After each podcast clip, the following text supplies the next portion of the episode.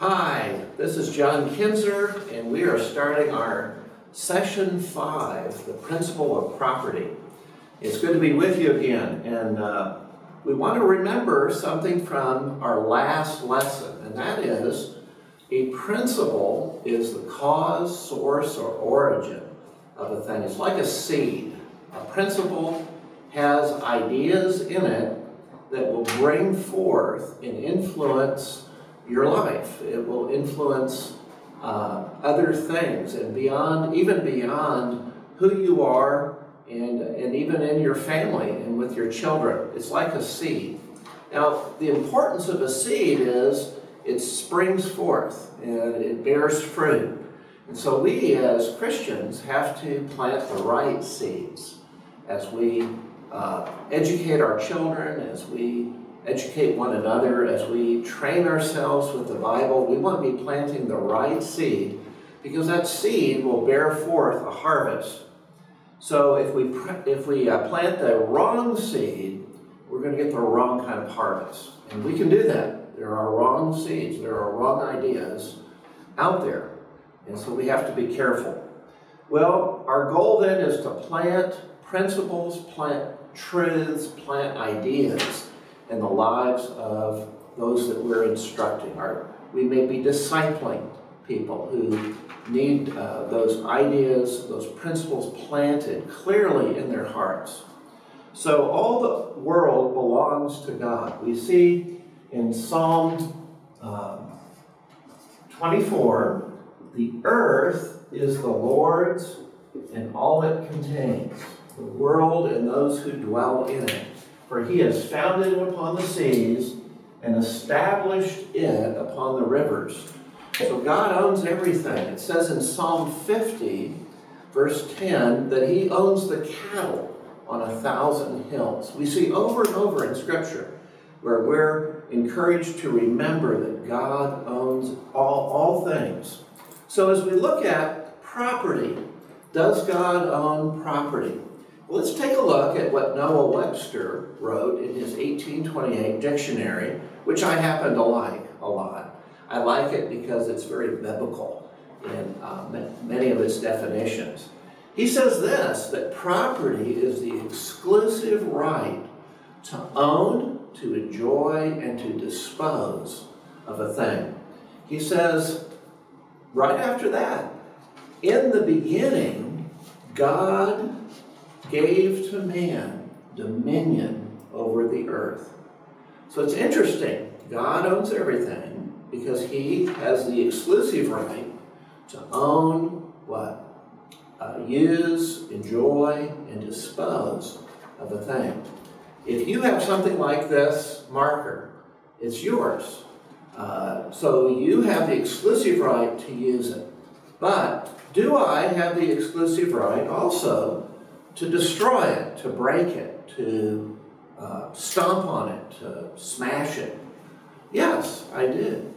But now we have a problem because that's not the best use of this property. I own the property, but who really owns it? God. God gave it to me to have rule over it. And I have to use it for the best possible use.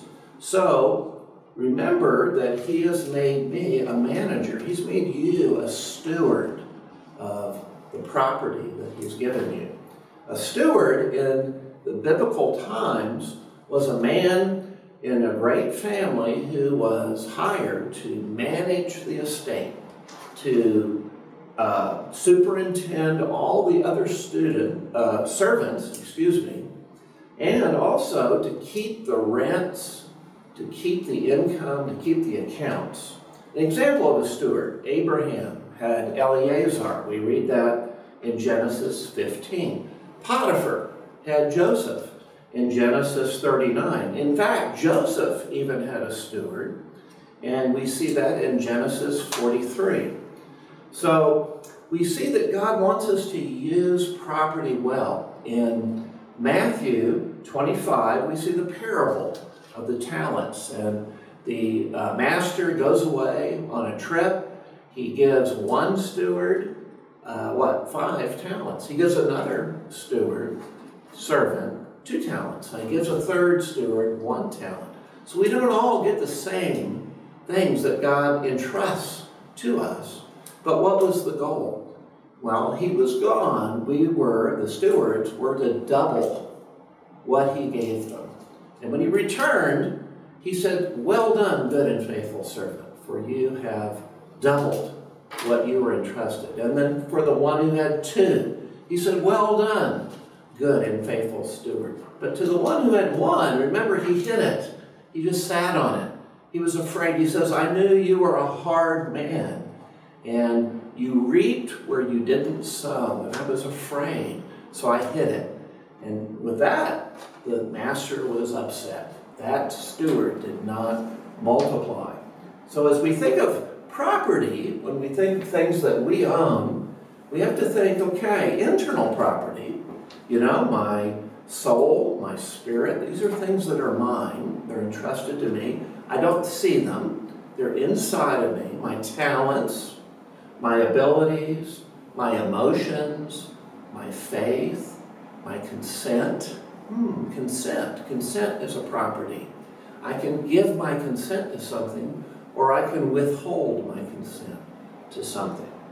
We also have external property. We have property which is our possessions. We have property that includes our labor. We go out and we're working.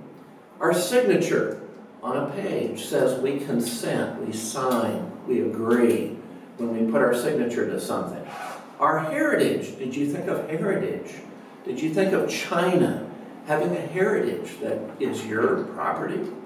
Do you think of your family and your family heritage that you have raised your children or you're part of a family? Maybe you look up at your parents and you realize that your family is a heritage. Your relationships with other people. You see your own children are your property. God gives you those things to manage, to rule, to steward to be faithful, to multiply, to bring increase with those things God has given you. Now, in America, and we're studying the United States, but before the Americans were a country, when we were colonies, there were 13 colonies along the Atlantic seaboard, and these colonies from 1760 to 1775, Great Britain began taxing the colonies without their consent. They did not give their consent to it. In fact, they did not want to be taxed. And Britain taxed them. They were not represented in Parliament in Britain. The Parliament is a legislative body. And so the colonies said, no, we haven't. That's like stealing from us without our consent to take our money, to take uh, our property, that's like theft. And so we see, uh, you'll see on this picture now, Luther, who is, at, who is standing at the Diet of Worms, 1521.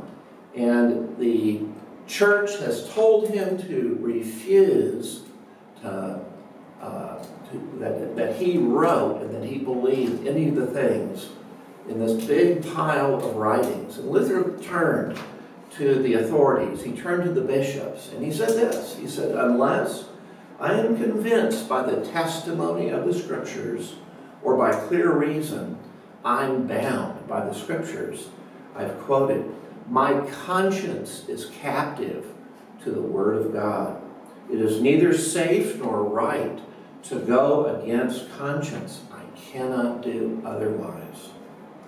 Look at that. Luther believed his conscience was captive to God's word.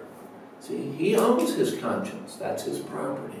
He was being a good steward. He was not yielding his conscience when he uh, did not believe in that. So he took a stand. And I want to encourage you to labor, to raise up your children, raise up your pupils to those who will be faithful to God and true to their consciences. God bless you.